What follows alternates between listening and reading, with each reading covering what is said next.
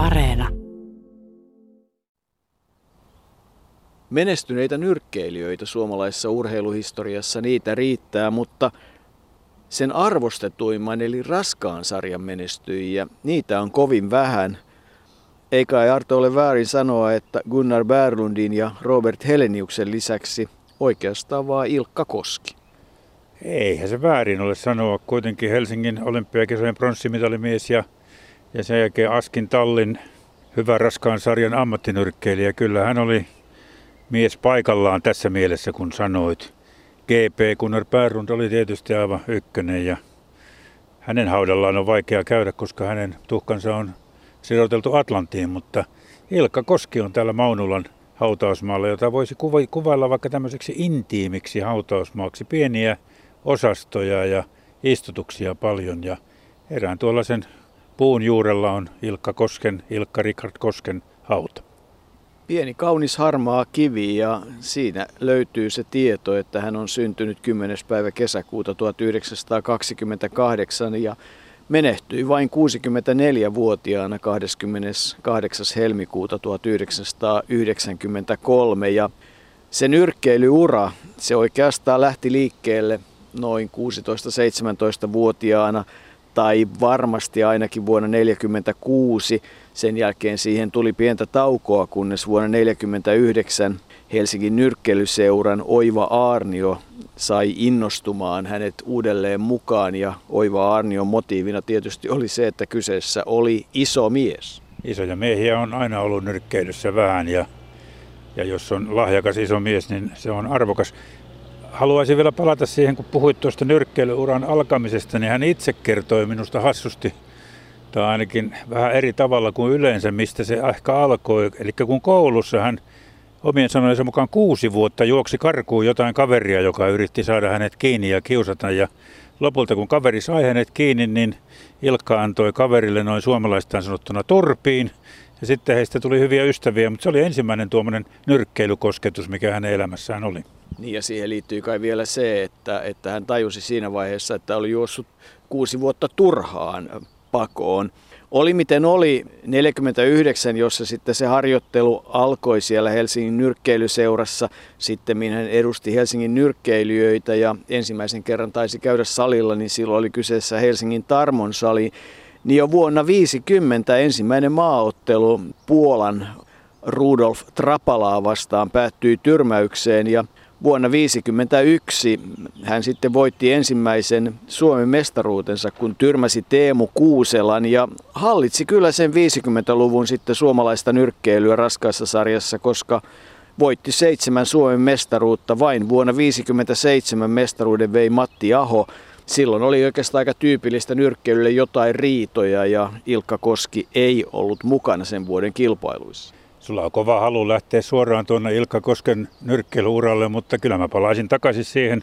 Pakko sanoa, että hän syntyi kuitenkin Jyväskylässä vuonna 1928 ja oli Sepään sukua, eli hänen isänsä ja isänsä isä ja taisi olla sitten vielä yksi ukki sinne kauemmaksikin olivat seppiä ja asuivat Sepään kadulla alun perin, kunnes sitten kun Ilkka oli viisivuotias, niin perhe muutti Porvoon kautta Helsinkiin ja Pasilaan ja siitä alkoi sitten hänen nyrkkeilyuransa ja helsinkiläisyytensä, joten Jyväskylästä lähtöisin iso mies. Ja se mikä siinä niin kuin, miksi oikeastaan halusin sinne palata oli se, että kun puhuttiin siitä, että isoja miehiä on harvassa, niin tuossa Kosken suvussa Ilkka Koski oli kuitenkin tuommoinen keskimittainen, kuten hänen poikansa Pertti sanoi. Ilkka Koski oli 190 senttinä ja painoi kilpailupaino oli 86 kiloa, mutta on siellä ollut isoja seppiä sitten, jos hän oli niin kuin tuommoinen keskimittainen. Kyllä, ja Pasilan Toralinna, eli se punatiilinen talo, joka edelleenkin siinä on rautatieläisten talo, niin kuin on vastaava sitten Tampereellakin, niin siinä sitten muun muassa asuttiin ja sinne liittyvät ne lapsuuden muistot. Se anekdootti oli hauska, että, että silloin 30-luvulla niin proteiinia hankittiin niin, että pihalla oli kaneja kasvatettiin ja ne eivät olleet lemmikkejä, eivätkä sitikaneja, vaan ne olivat ihan sitä varten, että niistä sitten ravintoa saataisiin. Vuonna 1951 Ilkka Koski kohtasi ensimmäisen kerran Ingemar Johanssonin silloin messuhallissa on ollut seuraamassa, siis nykyisessä kisahallissa ja itse asiassa sen A-puolella 7000 henkeä ja merkityksellistä vuotta ennen Helsingin olympiakisoja sen tekee se, että siinä ottelussa vain 19- tai 18-vuotias Ingemar Johansson kävi uransa aikana ensimmäistä kertaa lattiassa. Toki voitti sitten sen ottelun pisteen. Voitti pisteen ja, ja kyllähän se sama kohtalo tuli sitten Helsingin olympiakisoissakin Ilkka Kosken osalle, mutta tuosta vielä valmistautumisesta, niin kun aina puhuttu, että niitä isoja miehiä ei ole, niin hän valmistautui Helsingin olympiakisoihin ottamalla Risto Luukkosen kärpässarjalaisen kanssa sparrausta. Ja sitten sparrarina oli myös Arvi Prinkkilä ja ranskalainen Jacques Lepec, mutta paras lienee sitten ollut kuitenkin valmistautumisessa Harri Siljander, joka oli sarjaa alempana kuin Ilkka Koski, mutta Siljanderin kanssa sitä sparrausta tehtiin ja Siljanderista myös tuli Helsingin kisojen pronssimitalimies, mihin tietysti palataan myöhemmin, mutta Ingemaria vastaan hän todella otteli silloin 51 ja kyllähän Ingemar tuli vastaan myös Helsingin olympiakisoissa, mutta ei suinkaan ensimmäisenä, vaan ensimmäisellä kierroksella kaatui vuoden 1949 Euroopan mestari Laslo Bene Unkarista. Kuten on lähteessä sanotaan, unkarilainen nukahti tyrmäävään oikeaan toisessa erässä. Toisessa ottelussa tuli sitten vastaan Ison-Britannian tukeva Hearn. täysi messuhalli on saanut sensaatiota täyden rahan edestä loppuillan kamppailussa. Kun raskaan sarjan miehet tulivat kehään, oli sähköä ilmassa. Ensimmäisenä saapui A-kehään Neuvostoliiton Chotsikas ja Etelä-Afrikan Niiman. Chotsikasta pidettiin ehdottomana suosikkina ja alku näyttikin siltä, mutta erään puolivälissä Niiman pamautti voimakkaan pallea iskun, jossa Sotsikas horjui ja hetken päästä samanlainen voimakas koukku leukaan ja niin laskettiin Neuvostoliiton kultamidaliehdokas ulos. Ja nyt on meidän Ilkka Koskemme kehässä tämän illan viimeisessä ottelussa. Tosin samanaikaisesti tuolla A-kehässä on myöskin ö, ottelu ja siellä on ö, Ruotsin toivo Ingemar Johansson.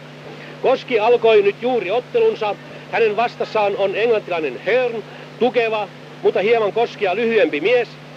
Ja hän ottelee oikea edellä, siis hän on vasuri, mutta Koski toivottavasti ymmärtää nämä vasurit aivan oikein. Hän kiertääkin itse vasempaan meidän raskaansarjan miehemme on siinä suhteessa hyvä, että hän osaa myöskin puolustusnyrkkeilyn, jota valitettavasti kaikki raskaansarjan miehet ei, eivät osaa. Toinen erä alkoi vauhdikkaasti Kosken hyökkäyksellä, mutta englantilainen kuitenkin iskee lujasti vastaan. Hän on lyhyempi, kätisempi kuin Koski, mutta nyt Koski, vasen oikea, vasen oikea, englantilainen horjuu, joutuu köysiin, ottaa kuitenkin kiinni ja sitoo rumasti, mutta irlantilainen kehätuomari näyttää vain, että erotkaa pojat, sillä siisti. Koski katselee, katselee, ei, ei, nyt hyökkää, nyt vasen oikein, vasen, ja ahdistaa Herrin köysiin. Tämä pääsi sieltä kuitenkin kiertymään pois. Tulevat kehän keskelle Herrin hyökkäille, mutta hänen hyökkäyksensä päättyy syliksi. Nyt kehätuomari huomautti, että Herr painoi päänsä liian alas. Näin osittain tapahtui. Ja nyt Koski vasen oikea taas sisälle. Taas Kosken hyökkäys. Edelleen hän ahdistaa Herrin köysiin, mutta Herr ottaa aivan syliksi nyt minusta pitäisi tuossa jo antaa varoituskin, mutta nyt erä päättyi. Kolmas erä alkoi. Kahden ensimmäisen perusteella me olemme laskeneet, että Koski johtaa tätä ottelua, ja ellei nyt englantilainen tee jymypaukkoa, niin luulisimme Kosken selviytyvän ainakin pistevoittajaksi. Nyt Kosken oikea osui erinomaisesti. Hörn joutuu köysiin, saa ottaa siellä vastaan raskata iskuja, mutta kestää kuitenkin ja huitoo takaisin. Ja nyt Koski kiertää ja kiertää steppaa Hörnin ympärillä. Tämä on aika lailla väsynyt ja saamme odottaa mikä hetki hyvänsä voimakasta oikeaa taas, sillä nyt tuntuu jo siltä, että Koski on aivan ylivoimainen. Nyt on ottelijat kään keskellä. Koski hyökkäsi, mutta englantilainen sai oikean käsineeseensä. Ja nyt erä päättyi. No me uskomme, että Koski voittaa, mutta varmuuden vuoksi täytyy kuitenkin kuunnella tulos.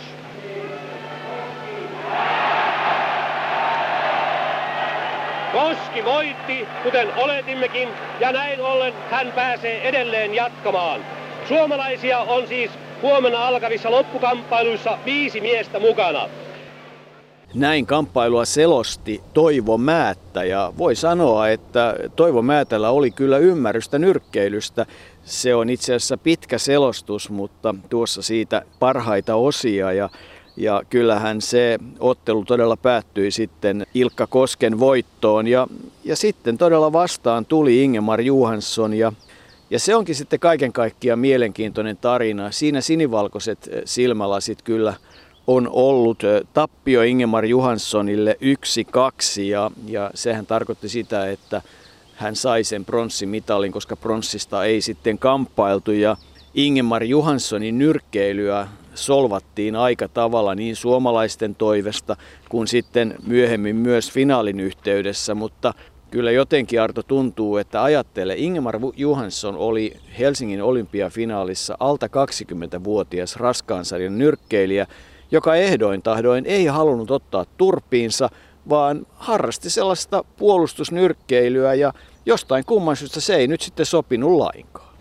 Ranskalainen kehätuomari hänet ulos ajoi siinä ottelussa. Sama ranskalainen muuten, joka oli antanut äänensä Kosken otellessa Ingemaria vastaan Koskelle. Eli tietysti voisi tulkita niin, että ranskalaisilla oli jotain ruotsalaista vastaan kaiken kaikkiaankin, mutta kyllä nykyisin monet nyrkkeilyasiantuntijat sanovat, että ei sen mitään pelkuruutta sellaisena ollut, kun se on annettu ymmärtää tämä Johanssonin pakoilu, vaan niin kuin sanoit, puolustusnyrkkeilyä ja Tietysti hänellä oli siinä järki mukana, koska Sanders oli todella kova nyrkkeilijä, mutta ei se ehkä ollut pakoilua, mutta näinhän siinä kävi. Ja tästä tulee muuten hieno tietokilpailukysymys.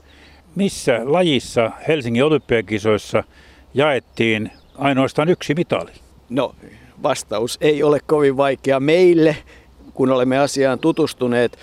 Haluan vielä palata siihen Ingmar Johanssonin ja Big Ed Edward Sandersin loppuotteluun siinä mielessä, että todella kerrotaan myös, että kansainvälisellä nyrkkeilyliitolla oli jotain Ingemar Johanssonia vastaan ja hänen tyyliänsä vastaan ja, ja niin kuin totesit, se ranskalainen kehätuomari ja arvostelutuomari oli kerta kaikkiaan vastaan ja joku väitti, että todennäköisesti joku nyrkkeilyjohtaja oli antanut ymmärtää, että ei ole soveliasta, että Ingemar Johansson pärjää. Ja se vielä, että Ingemar Johanssonille ei todella sitä hopeamitalia annettu. Hän sai sen sitten vasta 30 vuotta myöhemmin vuonna 1982. Ei toki jaettu pronssimitaleita ja siihen palataan kohta, mutta katsoin ihan mielenkiinnosta, että mikä tämä Edward Sanders Big Ed miehiään oli ja se ei ollutkaan oikeastaan kauhean hauskaa tutkimista. Fiksu kaveri, joka oli laivastossa hän oli ensimmäinen musta raskaansarja olympiavoittaja ja hänellä oli yliopistotausta, mikä sellaisenaan on jo hyvin harvinaista Idahon valtion yliopistossa. Mutta se, että hän menehtyi vain 24-vuotiaana, ammattilaisuraa ei ollut kestänyt kauan vuonna 1954.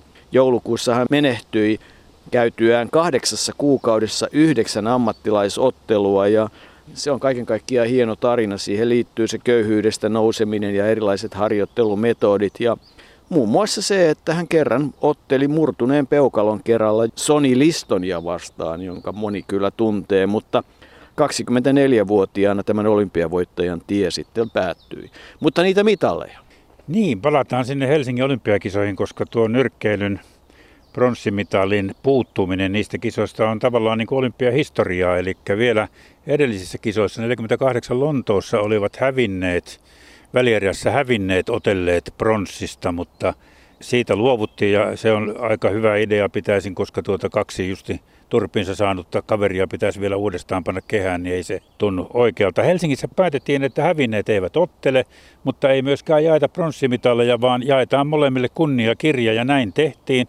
Ja yllättäen seuraavissa kisoissa Melbourneissa jo pronssimitalit taas jaettiin, eli Tämä oli lähellä jäädä tämä Helsingin nyrkkeily sitten kummajaiseksi olympiahistoriassa, mutta lähes 20 vuotta myöhemmin sitten Nyrkkeilyliiton aloitteesta ja Erik von Frenkelin tukemana nuo mitalit löydettiin. Niitä oli 20 ylimääräistä mitalia, jakamatta jäänyttä mitalia urheilumuseossa ja ja kun kansainväliseltä olympiakomitealta sitten myöhemmin saatiin vielä suostumus, niin nuo 20 mitalia jaettiin sitten vuonna 70 maaottelun yhteydessä Helsingin messuhallissa. Ja silloin Ilkka Koski ja kolme muuta suomalaista saivat tuon mitalin, pronssisen mitalin.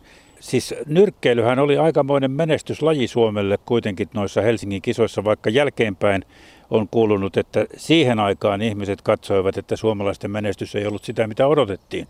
Mutta kyllähän se näin jälkeenpäin tarkasteltuna oli aika hyvä, eli Ilkka Koski sai sen pronssimitalin raskaassa sarjassa, mutta sitten sellaiset jo unohtuneet nyrkkeilijät kuin Erkki Pakkanen, Harry Siliander ja Erkki Mallenius saivat myös tuon pronssisen. Ja jos lyhyesti voidaan heidänkin elämästään puhua, niin Erkki Pakkanen, hän kuoli kovin nuorena 43-vuotiaana Kouvolan raviradalla, jossa poika oli juuri ohjastamassa.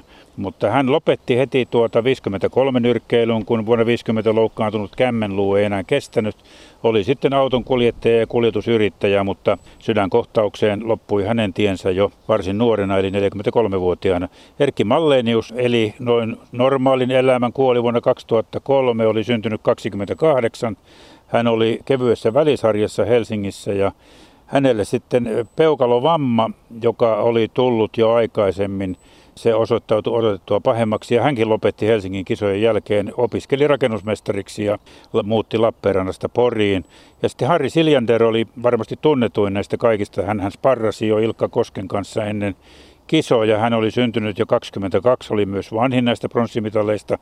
Hän eli pitkän elämän aina vuoteen 2010. Hänet tunnettiin lihakauppiana Hietalahden hallissa. Hänkin lopetti kisojen jälkeen, joten neljä pronssimitalistia Suomella oli Helsingistä ja sitä ei ehkä moni aina tule ajatelleeksi. Ja kun ajatellaan, että Suomen mitalissa olisi Rion kisoista 2016 oli yksi nyrkkeilyn pronssimitali ja siinä oli siis meidän kaikki mitalit Mira Potkosen tuomana, niin kyllähän aika ja maailma on muuttunut. No Helsingin kisojen jälkeen vuonna 1954 se oli Ilkka Koskelle tärkeä asia. Vaikka Itäblokki ei ollut mukana, niin hänet valittiin Eurooppa-Yhdysvallat otteluun, joka käytiin ensimmäinen niistä Chicagossa 20. toukokuuta 1954. Ja Ilkka Koski otteli siellä hyvin Garvin Sawyeria vastaan, johtikin ottelua, mutta kolmannessa erässä vain puolisen minuuttia ennen loppua – otsa tai silmäkulma aukeni ja siitä tuli sitten eh, keskeytys ja tappio, mutta et Ilkka Koski itse pitää sitä valintaa ja matkaa ja ottelua hyvänä ja muistaa myös ne kultaiset hanskat siitä muistona. Ne ovat itse asiassa hänen eh, puolisonsa asunnossa sen Helsingin diplomin ympärillä muistona. Se oli matka, joka oli tärkeä. St. Louisissa viisi päivää myöhemmin piti olla toinen vastaava kamppailu, mutta siinä Ilkka Koski ei tuon loukkaantumisen myötä sitten ollut mukana. Ja sitten siitä oikeastaan mennäänkin sitten vuoteen 1956, joka kaikilla tavoin on taas sitten tämmöinen suomalaisen urheilujohdon tarina valintasotkuja ja, ja loppujen lopuksi vain kolme nyrkkeilijää valittiin. Pentti Hämäläinen sai pronssia, Pentti Niiniluoto oli mukana, Pekka Kokkosta ei valittu Melbournen kisoihin ollenkaan, olisi ehdottomasti pitänyt valita. Ei valittu myöskään johtajaa eikä valmentajaa, vaan Arvo Himberg, painijohtaja, toimi myös nyrkkeilyjohtajana. Ja arvaappa kuka oli muuten sitten kehäkulmassa avustajana Ilkka Koskella siinä ainoassa ottelussa. Et varmasti arvaa, mutta jos sanon, että Valto Olenius, niin nimi on tuttu. Valto oli hyvä seiväsyppääjä, mutta kuten sanoit, niin ne Melbournen kisat olivat hyvin erikoiset valintojen suhteen. Ilkka Koski ja Olavi Vuorisalo oli se kaksikko, jonka välillä valinta tehtiin muun muassa. Ja ei sinne valittu yhtään keihäheittäjää, mutta kolme kolmiloikkaajaa, joten en tiedä mitä ne herrat siihen aikaan ihan tarkkaan ajattelivat. Mutta vielä palaan kuule hetkeksi tuonne Helsinkiin, ettei kukaan todellinen urheilutietäjä pääse sanomaan, että tokihan pronssimitalien lisäksi Pentti Hämäläinen voitti kultamitalin nyrkkeilyssä, mutta hänestähän me olemme jo tässä sarjassa aikaa sitten puhuneet. Kyllä, ja Melbourneessahan se Ilkka Kosken urakka jäi kovin lyhyeksi. Komea, mannekiiniksi tituleerattu ja mainio Giacomo Bossano voitti Ilkka Kosken jo ensimmäisessä ottelussa. Ilkka Kosken puolustukseksi täytyy sanoa, että hänen kätensä eli vasen peukalonsa, joka tuntuu muuten olevan sitten siihen aikaan ollut aikamoinen ongelma nyrkkeilijöille. Se oli hajalla, hän ei oikein sillä pystynyt iskemään ja se urakka siellä Melbourneissa jäi yhteen kamppailuun, mutta matka on ilmeisesti ollut tärkeä, koska poika Pertti kertoi, että vielä vuosia myöhemmin Korkeasaaren reissussa, kun otettiin valokuvia, niin Melbournein kassi piti olla kuvassa niin, että se näkyi. Mutta siitä sitten vähitellen tie vei kohti ammattilaisuutta. Kaiken kaikkiaan ammattilaisura oli yhdeksän ottelua, seitsemän voittoa, yksi ratkaisematon ja yksi tappio. Kyllä häntä maaniteltiin ja Eelis Ask sitten lopulta siinäkin asiassa onnistui. Eelis oli taitava mies saamaan ne nyrkkeilijät talliinsa, joita halusi. Ja kaikki eivät aina Eeliksen kanssa toimeen tulleet, mutta Eelis oli kova poika järjestämään. Hän oli organisaattori ja, ja hänestähän on myös puhuttu tässä sarjassa. Hauska mies kaiken kaikkiaan monissa käänteissään ja muun muassa Idi Aminin ystävä, jos näin voi sanoa. Silloin aikana Ugandan diktaattorikin pyysi Elis Askia sinne avustamaan nyrkkeilyssä. Ammattilaisena todella niin yhdeksän ottelua ja seitsemän voittoa, niin kuin sanoit, ja yksi ratkaisematon se ainoa, joka onnistui Ilka Kosken tyrmäämään, oli saksalainen Nitske. Ja, ja tuon tyrmäyksen jälkeen Koski on, otteli enää kaksi ottelua ruotsalaista Lasse Nurnilgia vastaan. Ja se viimeinen ottelu, toinen ottelu niistä oli vuonna 1962 esiotteluna Olli Mäen ja Davy Mooren MM-otteluun Helsingissä. Ja ennen sitä esiottelua Ilka Koski sai sinne pukuhuoneeseen aika mieluisen soiton, oli syntynyt toinen poika. Kyllä, todella. Lapsista Pertti syntyi 56 toinen päivä kesäkuuta ja Pekka sitten todella 17.8.62 eli juuri sinä päivänä, jolloin Olli Mäki ja Davy Moore ottelivat ja siitä kerrotaan kyllä hauska tarina, miten riemuissaan Ilkka Koski oli, kun semmoinen viisikiloinen rötkäle oli syntynyt ja siinä stadionin vahtimestarikin pelkäsi, että hän lentää sen verran korkealle ilmaan, että alastullessaan saattaa satuttaa itseään, mutta se ottelu päättyi voitokkaasti. Lasse Nurling silloin hävisi ja silloin ehkä jonkun verran ajatuksissa, ainakin Ilkka Kosken ajatuksessa oli, että pitäisikö sitten vielä kokeilla päästä isompiin otteluihin, mahdollisesti Englantiin ja, ja niin edelleen mene ja tiedä. Eelis Aski, josta Ilkka ei kuitenkaan ihan kauheasti tykännyt, haukkui Ilkkaa veteläksi ja nallekarhumaiheksi. Ja Ilmo Loinosheimo on todennut jossakin, että hän oli hyvän tahtoinen ja kiltti ihminen, gentleman, niin kuin itse asiassa aika monet nyrkkeilijät ovat, mutta ei niitä ammattilaisotteluita koskaan sitten enää tullut, koska 27. päivä lokakuuta 62 Ilkka Koski koki toisenlaisen tyrmäyksen. Sen verran vielä siitä ammattilaisurasta, että kyllä hänelle ilmeisesti oli vähän lupailtu niitä Englannin parempia, rahakkaampia kehiä ja, ja tuota, sieltä niin parempia ansioita. Eivät hänen palkkiot silloin 50-luvulla huimaavia olleet. Paremman palkkion hän muisteli saaneensa amatöörinä, kun hän Ranskassa otteli ranskalaista Da Silvaa vastaan. Ja tämä oli tämmöinen suutelija, niin kuin hän itse sanoi. Oli koko ajan huolet töröllään, vaikka kuinka löi ja yritti tulla sitten ilmeisesti Kosken tulkinnan mukaan pussaamaan, jos kunnes sitten avustaja antoi vähän ohjeita jossain erien välissä ja Koski sai ranskalaisen nukutettua ja pussaaminen loppui siihen. Mutta sen ottelun jälkeen tuli mies, joka antoi 3000 frangia oli ilmeisesti ihastunut Koskeen tai lyönyt vetoon, mutta halusi lahjoittaa 3000 frangia Koskelle, joka äkkiä sujautti ne Jukka Laaksosen, valmentaja Jukka Laaksosen hihaan ja sanoi, että pistä nuo piiloon, jaetaan sitten myöhemmin. Ja myöhemmin Ilkka Koski sanoi, että se oli kyllä melkein parhaita palkkioita, minkä hän sai. Veroton palkkio oli ja tuota, siitä tuli hyvät rahat. Lopulta hän sitten mietti sitten, kun joutui lopettamaan, kun palataan siihen 62, jo voit kertoa mitä sitten tapahtui, niin, niin hän kuitenkin mietti jälkeenpäin, että oli toisaalta ehkä hyvä, että ei sinne Englantiin tullut lähtöä, koska siellä olisi voinut sitten käydä miten tahansa. Ja siinä vaiheessa hän oli sairaseläkkeellä ja totesi, että tämäkin elämä on ihan kelvollista. Ilkka Koski aloitti työuransa vuonna 1947 Strömbärille. Hän oli sähkö- ja puhelinasentaja, veti kaapelia ja se 27. lokakuuta tapaturma.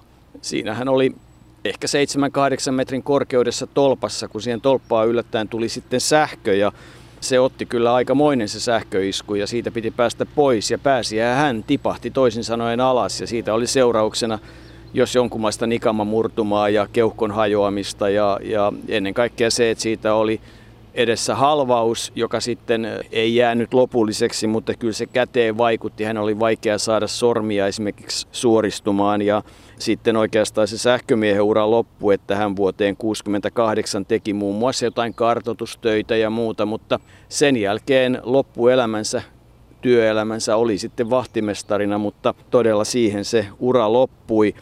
Tietysti se urheiluura alkukin on sillä lailla mielenkiintoista, että hiihto, pesäpallo ja yleisurheilu olivat hänelle tärkeitä ja muun muassa 100 metriä 11.7 ja oma anekdoottinsa sieltä Pasilan koulusta oli se, että hänen oimisteluopettajansa, joka innosti urheiluun, oli Lauri Tanner eli Väinö Tannerin poika. Ja, ja kyllähän sitten pesäpalloa myöhemminkin, nimittäin Ilkka Koski itse kertoo, että yksi meritti, jota hän itse arvosti, oli se, että Strömbergin joukkueessa he voittivat UPin sarjan pesäpallomestaruuden. UPin sarjassa pelasi eri palloiluissa Helsingissä aina huippupelaajia. Ei se ollut mikään mitä sattuu pelisarja, vaan siellä oli todella hyviä pelaajia niin koripallossa, pesäpallossa kuin käsipallossa ja kaikissa, mitä siinä nyt maa päällään näitä pallolajeja kantaa aika hauska kertomus, tai hauska, vaan miellyttävä. Vähän elokuvaan liittyvä kertomus on kyllä se, miten hän tapasi vaimonsa Maija-Liisan.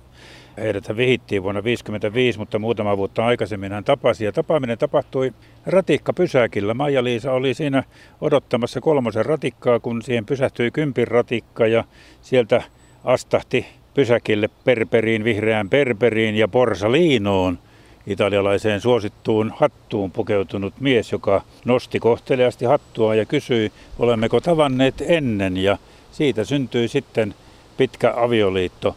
Se on niin tyypillinen porsaliino ja vihreä perperi, että kyllähän nyrkkeilijät, jos ketkään, he osasivat aina pukeutua. Ja todella Ilkka Koski oli herrasmies, mistä yhtenä esimerkkinä on se, että että on olemassa Gentleman Nyrkkeilijät ry, joka jakaa Ville-patsaita, jotka muuten ovat Essi Reenvallin suunnittelemia ja Ilkka Koski sai tämän raskaiden sarjojen parhaalle nyrkkeilijälle annetun palkinnon peräti neljä kertaa. Eli hän oli herrasmies ja, ja kyllähän sitten herrasmies oli myös siinä vahtimestarin, portsarin hommissa, joita teki sekä ravintola Tenhossa että myöskin Lehtovaarassa. Ja aika hauskaa on se, että muistellaan, että siinä vaiheessa kun hän lähti näihin portsarin hommiin, niin siinä vaiheessa perheen elintaso nousi, eli palkkiot olivat aika hyviä tai ne juomarahat, mitä silloin annettiin, tipit.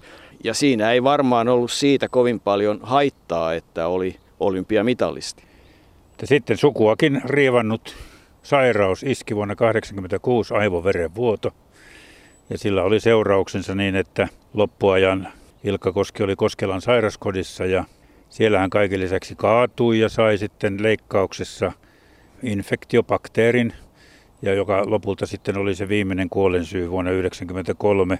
64-vuotiaana hän menehtyi, mutta kuten hänen poikansa Pertti sanoi, niin siinä suvussa on vanhin elänyt mies lienee ollut 69-vuotias, että, että se oli aika tyypillistä, mutta se oli kuitenkin nyrkkeilijän lähtö näin tällä hetkellä ajatellen kohtuuttoman aikaisin.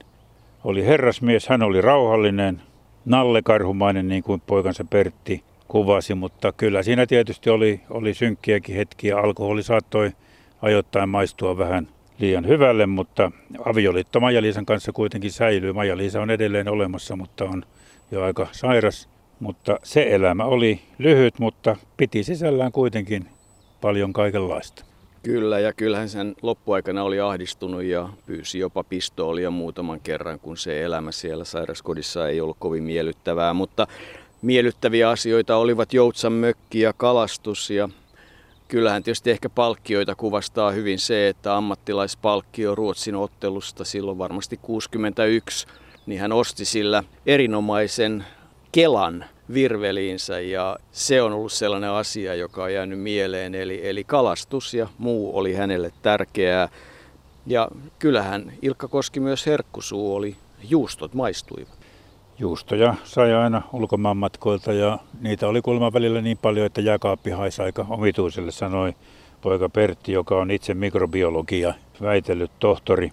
Vuonna 2008 Ilkka Koski valittiin nyrkkeilyn Hall of Fameen Suomessa ja eihän siellä montaa raskaan sarjan nyrkkeilijää ole. Raskaan sarjan nyrkkeilijä on kuitenkin aikamoinen harvinaisuus suomalaisessakin urheiluelämässä.